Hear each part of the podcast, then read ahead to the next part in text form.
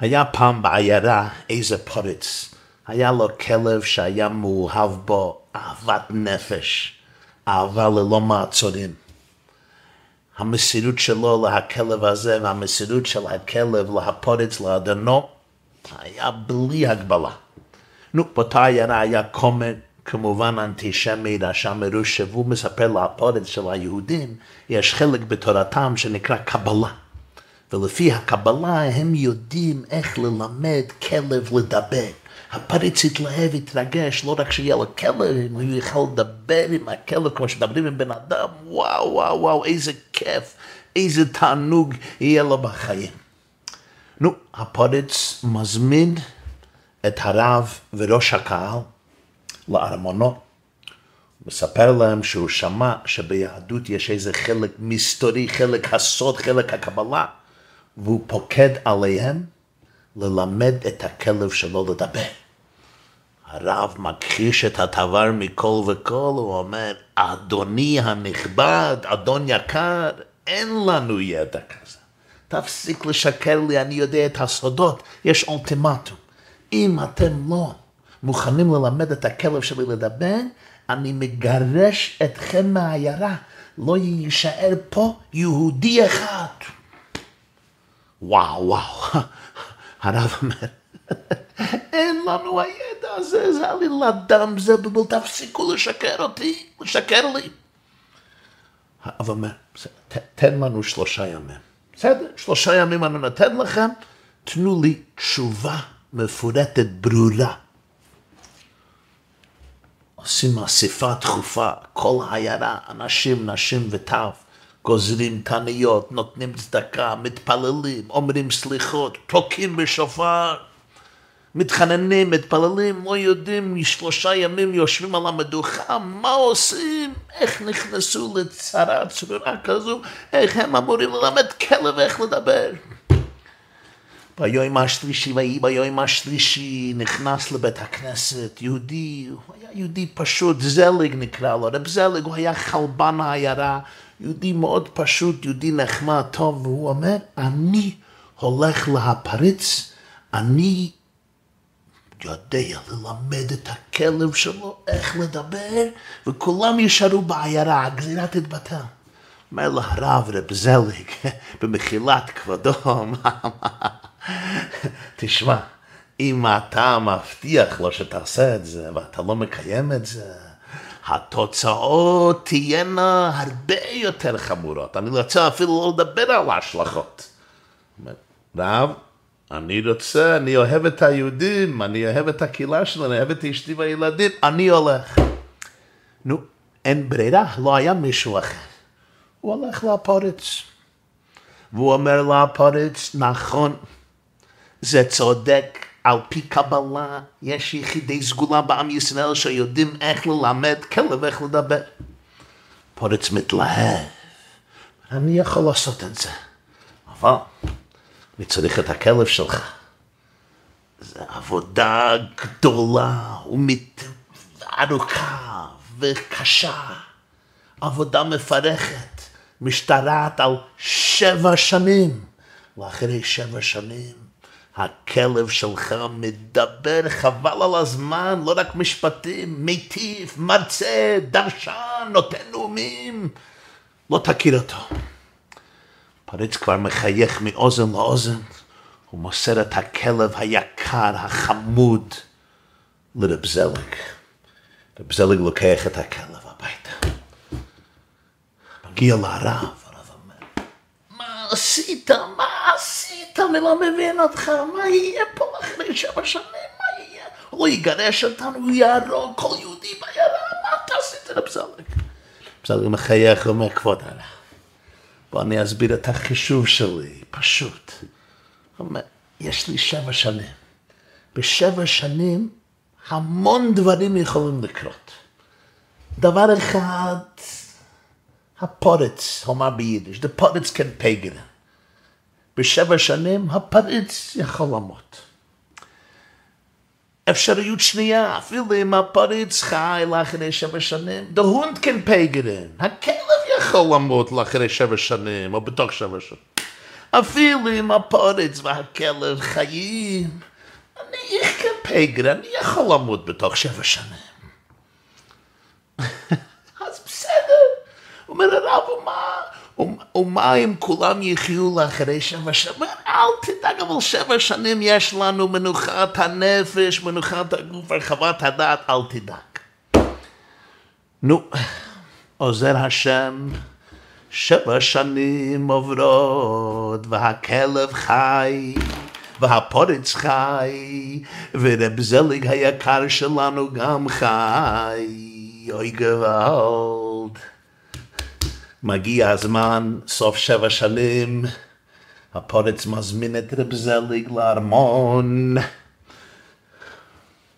פח הבעיה. אוי גוואלד.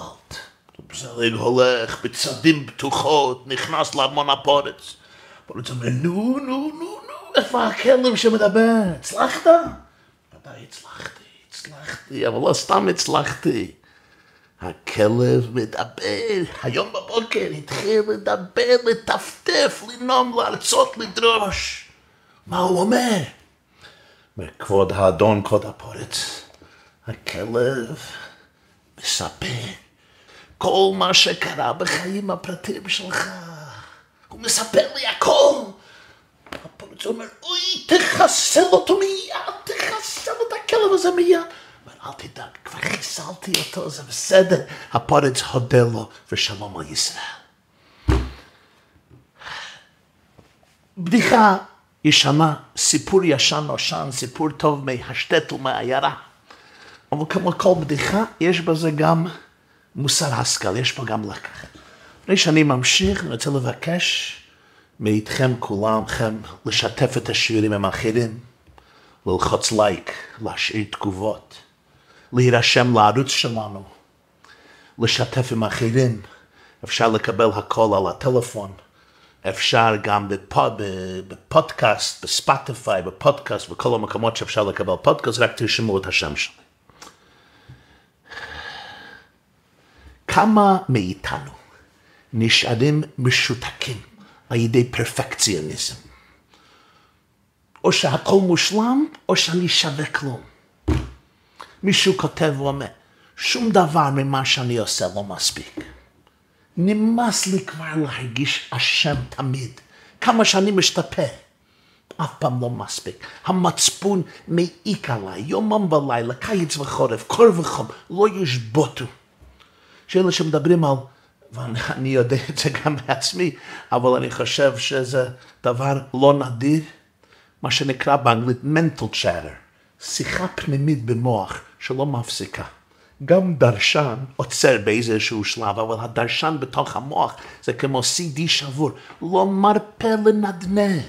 מישהו אומר, אני במרדף תמידי, אחרי השתפרות, זה מתיש, זה מייאש. בפרט בתקופה זו בשנה אלו, ראש השנה, 10 ימי תשובה, והשיא, יום הכיפורים, רגש האשמה, והאי יכולת להסביע את רצון הבורא ולמלות את הציפיות, משגעים הרבה הרבה. על רגש זה בדיוק יש משנה מרתקת, מאמרו של התנא הגדול רבי עקיבא, שהאורך של 6 סדרי משנה בחר לסיים כל מסכת יומא. מסכת יומא, המסכת שמוקדשת ליומא, יומא פירוש יום, בארמית יום, יום אחד בשנה, יום הכיפורים. איך מסיימים המסכת? אומר רבי עקיבא, אומר רבי עקיבא, אשריכם ישראל, אשריכם, אשריכם, אשריכם ישראל, לפני מי אתם מתערמים את הארסכם, אביכם שבשמיים, אביכם שבשמיים. ורבי עקיבא מביא 2 פסוקים להוכיח את זה. פסוק אחד מיחזקאל ל"ו, שנאמר, וזרקתי עליכם מים טהורים וטהרתם. ואומר, פסוק שני ירמיהו פרק י"ז, מקווה ישראל השם. פירוש הפשוט במקווה ישראל השם, מקווה מלשון תקווה, קווה אל השם. עבדה תקוותנו, גם ביחזקאל. מקווה ישראל השם, התקווה של ישראל זה השם. אבל רבי עקיבא מפרש מקווה מלשון מקווה מים. מקווה ישראל השם מים, מקווה מתארס התמיים, אף הקדוש ברוך הוא מתארס ישראל מים, מקווה מתארס התמיים. מקווה ישראל השם, הקדוש ברוך הוא הוא המקווה של עם ישראל. מקווה מתאר תמיים, הקדוש ברוך הוא מתאר ישראל. עד כאן לשון המשנה. משנה מפורסמת מאוד גם בגלל המשנה, גם בגלל מיקום המשנה, גם בגלל הניגון, בפרט ששרים את זה בל"ג בעומר, יום ההילולה של רבי שמעון בר יוחאי, תלמידו הדגול והגדול של רבי עקיבא. אבל פה שאלו המפרשים במשך הדורות שאלה גדולה, מה חידש רבי עקיבא? פה תשמעו את המילים של רבי עקיבא. אומר רבי עקיבא, אשריכם ישראל. Wie glücklich seid ihr Jiden? How fortunate are you Jews? אשריכם ישראל. לפני מי אתם מתארים, ומי מתאר אתכם אביכם שבשמיים. אבא שלכם בשמיים, הוא מתאר אתכם, לפניו אתם מתארים. יפה, יפה, מעורר השראה, חזק, אבל כל התורה כולה, כל התנ"ך, כל ספרי התנ"ך, לצטט לשון הרמב"ם, מלאים בדבר זה. שהקדוש ברוך הוא מוכן תמיד בכל עת ובכל רגע לטהר חטאי ישראל. וכמבואר במשנה זו גופה, לפני זה, הוא מביא בהתחלת המשנה, מדבר על רבי עוז בן עזריה, איזה חטא, מביא פסוק בפרשת אחרי מות. מכל חטאותיכם לפני השם תטהרו. ממתן תורה עד רבי עקיבא עברו כמעט 1,500 שנה. רבי עקיבא היה בסוף תקופת בית שני לאחרי חורבן בית שני. אז מזמן משה רבנו, מזמן מתן עד רבי עקיבא, מדובר על יותר מ-1,000 שנה, כמעט 1,500 שנה. במשך 1,500 שנה היה בכל שנה ושנה יום הכיפורים. יום מחילה, יום סליחה, יום כפרה. במשך 1,500 שנה הייתה עבודת התשובה. אין ספור פסוקים ופרקים בתורה ובנביאים ובכסובים מדברים על הצורך לעשות תשובה, על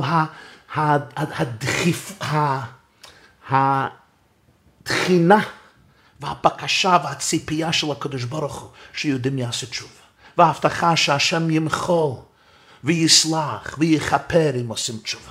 משה רבנו מדבר על זה כמה וכמה פעמים בחומש ובפרט בספר משנה תורה. פתאום, כפי שאומרים ביידיש, רבי עקיבא תנפלקת אמריקה, פתאום נתגלתה יבשת אמריקה. אומר רבי עקיבא, אשריכם ישראל. בוא נקשיב, למה? רבי עקיבא, תגיד לנו, מה אשריכם ישראל? השם מטהר אתכם. הרי זהו אחד מיסודי היהדות. ואם כבר הוא רוצה להגיד את זה, ורוצה להביא פסוקים לראיה, מה הוא מביא? הוא מביא פסוק מיחזקאל, פסוק מירמיהו, מקווה ישראל השם. אני לא מבין.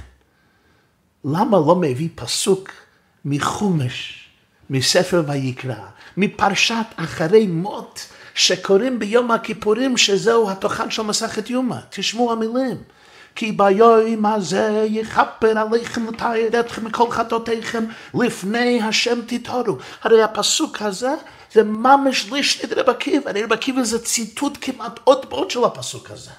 ביום הזה יכפר עליכם, מכל חטאותיכם, לפני השם תטהרו. זה בפרשת אחרי מות מזמן משה רבנו. אמר רבי עקיבא, אשריכם ישראל, לפני מי אתם מתארים? אביכם שבשמיים. איך אני יודע? מקווה ישראל השם. יש לך פסוק שאומר מילים מפורשות. ראשית, מה החידוש? ושנית, אם אתה כבר מביא ראיה, תביא ראיה מהפסוק שאומר את זה ושזה נכתב מאות שנים לפני יחזקאל ולפני ירמיה. הוא מביא פסוק מירמיה שכתוב מקווה ישראל השם. המקווה פירוש מקווה תקווה. אומר רבי עקיבא, זה לא רק מקווה תקווה, זה גם מקווה מים, שהקדוש ברוך הוא כמו מקווה. ועוד יותר, זה פלפול שלם. בלי הפסוק מקווה ישראל השם לא ידעתי שהקדוש ברוך הוא מטהר ישראל, וכיוון שראים שהנביא ירמיהו מדמה את הקדוש ברוך הוא למקווה, שזה גם לא פירוש הפשוט, זה רמז בהפירוש. אז אני מבין שהקדוש ברוך הוא כמו מקווה. למה הקדוש ברוך הוא כמו מקווה? מה הוא? הוא ים של מים? מה הוא מקווה מים? מה הקשר? עכשיו אני מבין, כי אני נכנס למקווה, המקווה מטהרת אותי. נו, הקדוש ברוך הוא גם מטהר אותי. לחורה, למה אתה צריך פלפול שלם שלחורה לא ישן? כשיש לך פסוקים מפורשים המון פעמים בתנ"ך שהקדוש ברוך הוא מטהר את עם ישראל. רבי מאיר לובביץ' היה נוהג לערוך כמה פעמים בשנה סיומי מסכתות, לכבוד יורצייט של כמה מבני משפחה. זה היה לערך 5 או 6 פעמים בשנה, שהיה עושה סיום ברבים, בפומבי. לפעמים היה זה סיום על כל הש"ס, בבלי, ירושלמי. לפעמים זה היה סיום על איזה מסכתה, אבל כמה פעמים בשנה. ליורצייט של אבא שלו, זה חוף אוב. יורצייט של אמא שלו, ווב תשרי, 10 ימי תשובה. יורצייט של חותנו, אדמו"ר השישי לבית חב"ד, אדמו"ר הריי"צ ביוסף יצחק, י"ט כסלו, חג הגאולה של בעל התניא, כשעושים חלוקת הש"ס ומסיימים את כל הש"ס, היה עושה. בדרך כלל ערב שבועות, הרבה פעמים ביום הולדתו, בי"א ניסן, ועוד כמה פעמים בשנה. היה פעם התוועדות של ווב תשרי. ווב תשרי תשל"א, 1970, 1970. ווב תשרי, כפי שאמרתי, זה יורצייט של אמא שלו, הרבנית חנה שנפטרה, ווב תשרי תשכ"ה, 1964, 1964. באמצע ההתוועדות ערך הרבי מאיר לובביץ' סיום והדרין עמוק מאוד על מסכת יומא. זה היה הדרין עמוק, מורכב, ארוך, שאני לא מדבר על זה בעת השיעור הזה, אבל בסוף כל ההדרין הוא הציע בכמה דקות ביור נפלא למשנה זו. ובהקדם עוד דיוק שהרבי התעכב על זה. ידוע, הרמב"ם כותב, וזה כלל ידוע, שלשון המשנה הוא כך לשון הרמב"ם, לשון המשנה לשון קצר וכולל עניינים רבים. זה ידוע שכל מילה במשנה מדויקת. כל מי שלומד גמרא אפילו בשטחיות ואפילו במדרגה יותר פשוטה יודע שהגמרא מדייקת בכל מילה ותו במשנה. אם יש אפילו מילה אחת מיותרת, למה צריך את זה? מה החידוש? הרי יודעים את זה. כי המשנה נכתבה על ידי רבי יהודה הנשיא וחבריו בצורה הכי מתומצתת והכי מדויקת. אומר הרב, בוא נחזור למשנה הזו. איזה שתי מילים פה הן מיותרות? אומר רבי עקיבא, אשריכם ישראל, לפני מי אתם מתארים? מי מתאר אתכם? אביכם שבשמיים. שנאמר זרקת עליכם מים טהורים, שנאמר מקווה ישראל השם. מה מקווה מתאר את הטמאים? אף הקדוש ברוך הוא מתאר את ישראל. איזה שתי מילים פה, רבותיי, מיותרות? הייתי מבין אותם, אפילו אם זה לא היה כתוב בפירוש. שתי המילים, את הטמאים. מה מקווה מתאר את הטמאים? אנחנו כדבר אנחנו מתאר את זה. פשוט, כולנו יודעים שמקווה מתאר את הטמאים. מקווה לא מתאר את הטהורים. אם אני טהור, אני לא צריך ללכת למקווה. הרי כל יסוד מצוות מקווה, שמישהו שהם טמא, איש או אישה שהם טמאים, נכנסים למקווה, ועל ידי המקווה עוברים פרוצס של טהרה, ויוצאים מהמקווה עם טהרה. פשוט היה צריך להגיד, מה המקווה מטהר? אנחנו יודעים שהמקווה מטהר את הטמאים. זה כל הסיבה שצריכים טהרה. צריכים טהרה, כי טהרה זה הפך הטומאה. אז כמי שהמקווה מטהר, אף הקדוש ברוך הוא מטהר את ישראל. אני יודע שלהניגון צריך את שתי המילים. מה המקווה מטהר? אבל אם אני לא טועה, המשנה נכתבה כמה וכמה שנים לפני הניגון. אז תשאל, מה אכפת? כתוב מה מקווה מתאר את הטמאים, אבל במשנה כל מילה מדויקת. אלא שבשתי מילים אלה מבואר כל החידוש של רבי עקיבא הפלא ופלא. ובו צריך הקדמה קצרה. אפילו אלה שכששומעים את המילה טומאה וטהרה, מיד סוגרים את המוח ואי אפשר לשמוע, תקשיבו כמה דקות בעזר השם תבינו. בהלכה ביהדות יש טומאות מסוג שונה. למשל, אם אני נוגע בשרץ, אחד מ8 שרצים שמת, אני יודע, אני נוגע בחולדה שמתה, בעכבר שמת, יש מה שנקרא טומאת שרץ. כמה הטומאה הזו נמשכה? אם אני הולך למקווה, אני טהור. אז אם אני נוגע בשרץ בבוקר, אני נכנס למקווה, אפילו אם אני כהן, אני ממתין עד הערב, אני כבר יכול לאכול תרומה. זה תרומה של יום אחד. אם אני נכנס למקווה, אני נעשה טהור בערב שמש. כשנעשה הלילה יום חדש, אני טהור לגמרי. יש תרומות אחרות. יש למשל תרומת מת. אם אני נוגע בגופה מת, גוף מת, או אני נושא גוף מת, או אני תחת עול של גוף מת, זה לא תומה יום אחד, אפילו אם אני הולך למקווה, אפילו הולך למקווה 10 ימים, זה תומה לפחות 7 ימים, וזה פרוצס, זה תהליך מורכב של טהרה.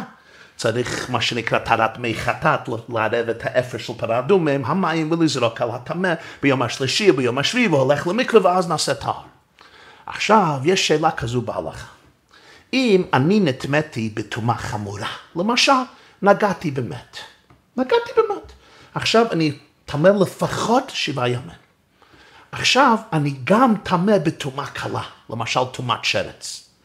אם אני הולך למקווה, לטומאה הקלה, האם המקווה הזו תועיל? או זה לא אפקטיבי כי בלאו הכי אני טמא עם הטומאה החמורה. אפשר לחשוב שעכשיו ללך למקווה זה אפסי, אין בה שום תועלת, כי בלאו הכי אתה צריך להמתין 7 ימים כדי להיטהר מטומאה חמורה. אבל ההלכה אומרת שזה לא ככה, וזו משנה מפורשת בפרק שלישי, סוף פרק שלישי של מסכת ברכות. המשנה אומרת, זב שראה קרי, נידעה שפלטה שכבת זרם, משמש שראתה נידה, צריכים טבילה. כלומר, אני אסביר את הדבר, מה הפירוש? הייתה תקופה בהיסטוריה היהודית של ללמוד תורה ולהתפלל לאלוקים, אז בעל קרי, מי שראה קרי, היה זקוק לטבילה. אחר כך ביטלו את התקנה. עכשיו, אם מישהו נטמא בטומאת מת, או מישהו נטמא, מה שנקרא טומאת זיווה, זה גם טומאה חמורה של 7 ימים. עכשיו, הבן אדם הזה שטמא לו עוד שבוע לפחות, גם נטמא בטומאת זיווה, בטומאת קרי. האם אומרים, מה התועלת ללך למקווה להיטהר מטומאת קרי? אתה בלאו הכי טמא. אתה יוצא מהמקווה, אבל אתה טמא בטומאה גדולה. תמתין. אומרת המשנה לא. הזוב שלו קרי צורך טבילה. כלומר, אפילו אם אני זב, אבל אני גם בעל קרי. בעל קרי זה גם טומאה קלה. אתה נכנס למקווה ואתה טהור, זה בסדר. אתה לא צריך להמתין 7 ימים. הזוב שלו קרי, אומרת המשנה, הוא יכול להיכנס למקווה והוא נעשה טהור. הוא נשאר עדיין טמא בטומאת מת? נכון, לא אומרים שהוא נטהר מטומאת מת, אבל מטומאה הקלה של קרי הוא כן נטהר על ידי המקווה.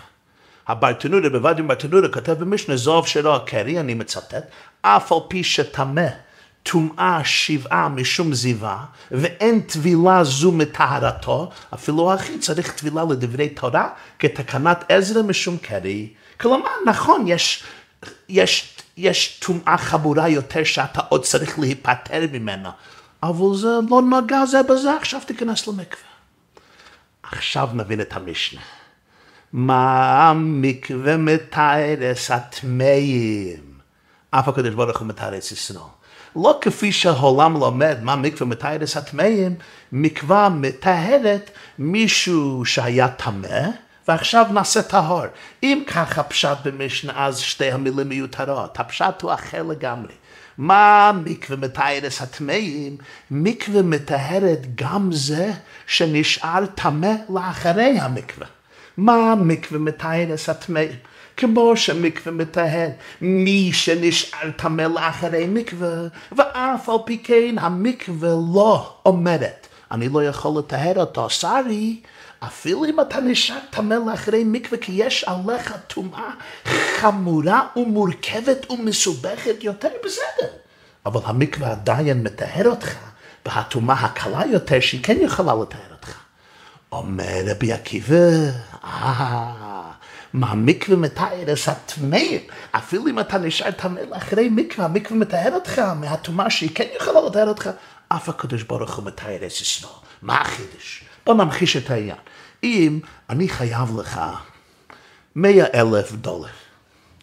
אני עשיתי לך הלוואה, רציתי לקנות בית, וצרכתי משכנתא, לוויתי ממך $100,000. בסדר? יש זמן לפתרון, הבעיה היא, אני מכחיש את זה. אתה מגיע אליי ואני אומר, ביינקלה, אני לא חייב לך כלום, לא אדם, לא אלוויסי, אני לא מכיר אותך, אני לא משלם. אתה מנדנד אותי, אתה נתת אימון בי, חבר שלך, אני לא מכיר אותך, תסתלק מפה, תעוף מפה. שנה אחת, ערב יום הכיפורים, המצפון מעיק בי. אני מרגיש, השם שיקרתי לו בפרצוף. אין אדם מעיז פניו בפני בעל חוב, ועשה לי טובה ענקית, הציל אותי. אני מרגיש לא טוב, אני מגיע לביתו. אני אומר לו, ידיד יקר, תשמע, אני חייב לך $10,000. הוא אומר לי, 10,000? אתה חייב לי 100,000. אני אומר, לא, אל תבלבל לי את המוח. אני לא חייב לך, אבל 10,000, אני מודה, אני חייב לך, פה, הנה $10,000. מה תעשה? נו, בן אדם שפוי, יזרוק את הכסף בפרצוף שלי ותגיד, תפסיק לבלבל לי את המוח. או שאתה משלם לי את הכל, או אתה עושה הסדר איך לשלם את הכל, או שאתה מסתלק מפה, תפסיק לשקר לי בפרצוף, להגיד לי, $10,000 אני חייב לעכשיו, אתה הצדיק ואני הרשע, איזה מחוצף, איזה משוקץ, איזה מתואב, תעוף מפה. או תהיה מנג' ותשלם את החוב, תעשה הסדר, תודה על האמת, אל תגיד, $10,000 ואתה צדיק הדור. איי, איי, איי, אומר רבי עקיבא, כיהודים אנחנו פונים לאלוקי ישראל בכל שנה, וכולנו במידה זו או אחרת חשים תחושת חרטה על דבר אחד, שני דברים, שלושה דברים שצריכים תיקון. אני לא אולי מוכן, לא מוכן אולי לפתוח דף חדש ומחודש. אני לא מוכן לטרנספורמציה מוחלטת. אני לא אולי מוכן לעשות שינוי ענקי ורציני בחיי, להפוך את החיים שלי מן הקצה לקצה, אבל יש אווירה הקטנה הזו, החטא הקטן הזה, השקר אחד הקטן, הרמאות שמציק לי. ואני באמת רוצה להוריד את זה מהחזה שלי. אולי יכול להיות שפגעתי במישהו בצורה דרמטית, וזה יושב עליי. יכול להיות שעשיתי משהו ממש לא בסדר, מבחינה מוסרית, שממש מטריד אותי. אולי הלפתי מישהו בצורה מגעילה, ואני כועס על עצמי, אני לא מרגיש טוב. יכול להיות שהייתי מעורב במשהו שאוכל את מצפוני. יכול להיות דברים בין אדם למקום, בין אדם לחברו, בינו לבין אשתו, מי יודע, אבל זה יושב על הבטן שלי ואני רוצה להסתלק מזה. אני מגיע לקדוש ברוך הוא ואני אומר, תשמע, אני לא יכול לחשוב על דברים אחרים. אין לי כוח. וממילא אין לי זמן להתמודד עם כל החטאים שלי, עם כל הבעיות שלי, עם כל העבירות שלי, עם כל העוונות והמרידות ופריקתו. אין לי כוח, ובמילא, ככה מראה, אין לי כוח, איך אמריש כאן כוח, ובמילא הובך נשכן סייד. כשיש לך כוח, יש לך זמן. כשאין לך אנרגיה, אין לך זמן. אין לי... אבל דבר יחיד, אני מוכן להתמודד איתו. תמחו לי, תנקה את זה. האם זה שווה משהו? האם השם אכפת לו סוג כזה של תשובה? אפשר לחשוב, הקדוש ברוך הוא יזרקו, כמו הבעל חוב ההוא. איזה חוצפה, תהיה כנה, תהיה אמיתי, תהיה אותנטי, תפסיק לבלבל לי את המוח, או שאתה משלם לי את כל החוב, או שאתה עושה הסדר, או תלך להתלוצץ במקומות אחרים.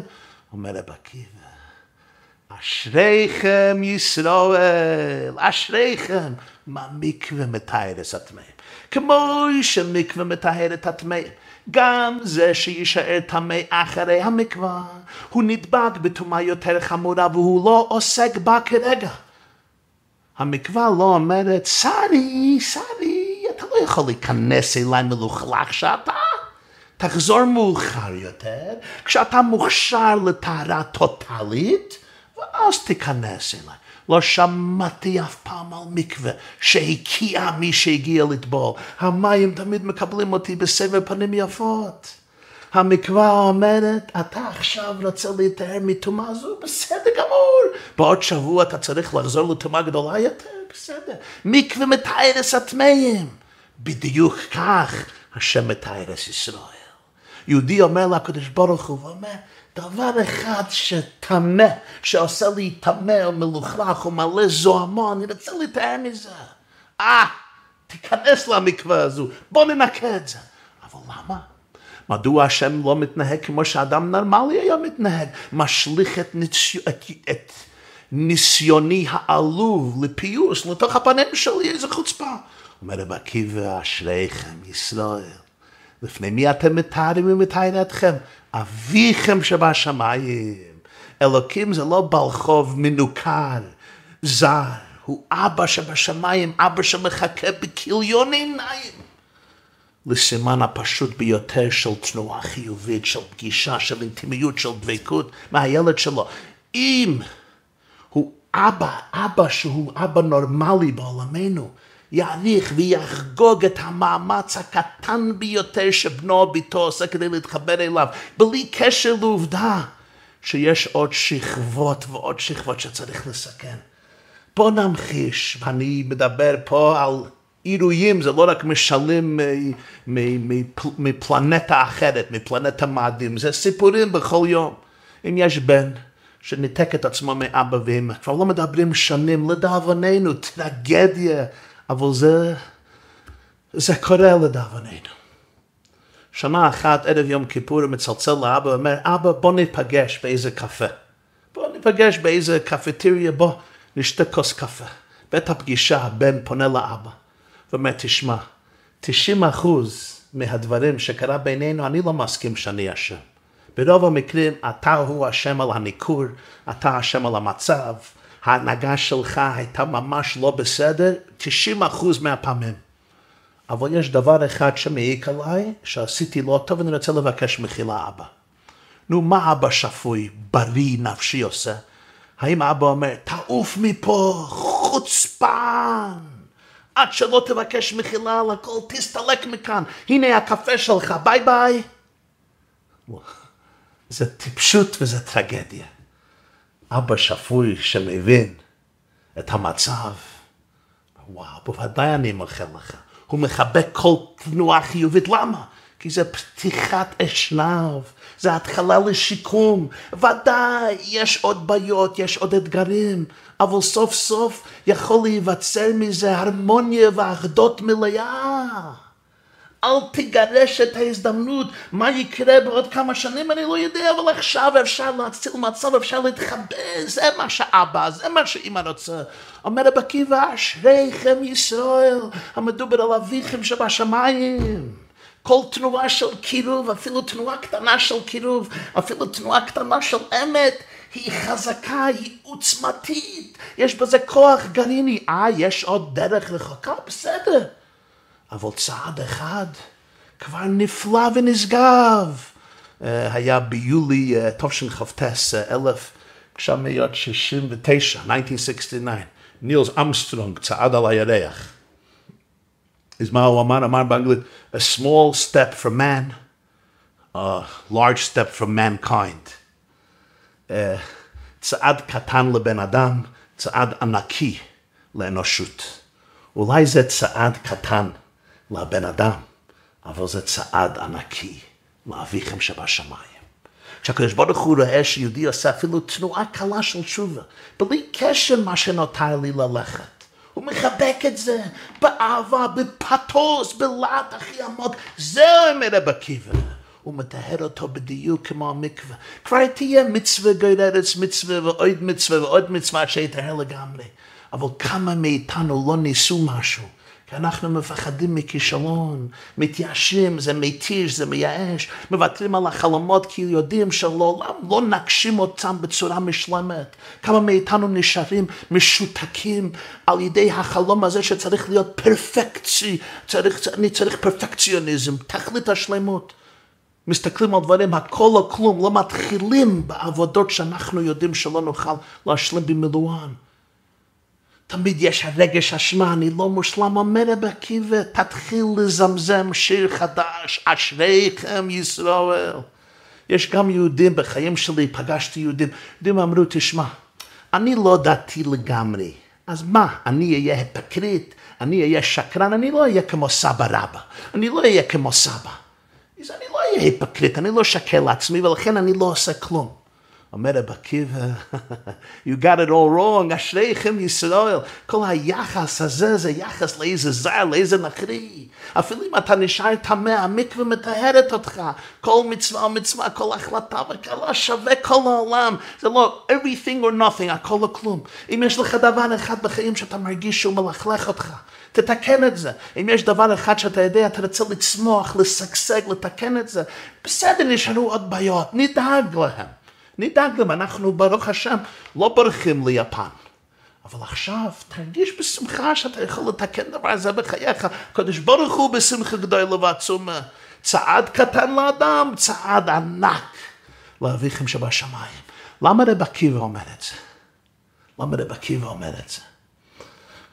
אולי אפשר להגיד, הוא ידע מה זה להשתנות בחיים. איך? רבי עקיבא היה בן גרים, כך כותב הרמב"ם, הוא הגיע לא מיהודים. הוא 40 שנה אומר בגמרא בכתובות, לא למד, לא ידע, לא ידע שום דבר. איך הוא נשתנה ונעשה גדול הדור? 24,000 תלמידים היו לו, מה קרה?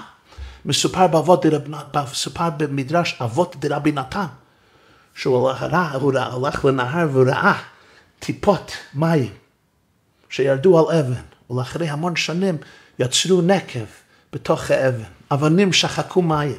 זאת אומרת, וואו, עם אבן, יכולה לחוות סדק ונקב על ידי מים, טיפה וטיפה. זה אפילו אם הלב שלי זה לב של אבן, והמוח מטומטם כאבן, אין מים אלא תורה, מי התורה יפקיע. ובוקע כשחר אורך, זה יפקיע את הכל, ואני אתמלא תורה, וזה שינה את החיים שלו. אני שאל אתכם, מה היה החידוש של רבי עקיבא? הוא לא ידע שלאחרי המון שנים המים יוצרים סדק ונקב ובוקע את האבן. זה עובדה ידוע. הוא לא ידע את זה. ומה הקשר? מדובר פה על אבן פיזית. הוא אמר, אני לא יכול ללמוד, זה לא נכנס. כשרבי עקיבא הסתכל מה הוא ראה משהו נפלא. הוא הבין שגם הטיפה הראשונה יצרה מהפכה. זה לא שאחרי 5,000 שנים או 3,000 שנים המים יכולים לפעול משהו. הוא הבין שהטיפה הראשונה כבר הייתה מהפכה. כי אם הטיפה הראשונה לא הייתה יוצרת מהפכה, גם הטיפה השנייה לא, וגם הטיפה השלישית לא, וגם לא טיפת המיליון, וגם לא טיפת המיליארד. כיוון שהטיפה הראשונה עשתה משהו, הטיפה השנייה עשתה משהו, הטיפה השלישית עשתה משהו, טיפת מספר מיליון, וואו, כבר ראית שעשתה משהו. אז הוא הבין שאותו דבר זה גם בתורה. אותו דבר זה גם באמת, אותו דבר זה גם בעבודת התשובה, הטיפה הראשונה היא משהו נפלא, נשגב, מרקיע שחקים, אבנים שחקו מים בטיפה ראשונה. מזה נוצר רבי עקיבא, שהגמרא אומרת בסנהדרין פ"ו, כולו אליבא דרבי עקיבא. אם היה אומר לעצמו, או הכל או כלום, אני לא משחק משחקים, כל המאמץ לא שווה. לא היה רבי עקיבא, לא היה כל תורה שבעל פה. על זה אומר רבי עקיבא לכל כלל ישראל, ודווקא בזמן הגלות הוא חי לאחרי החורבן.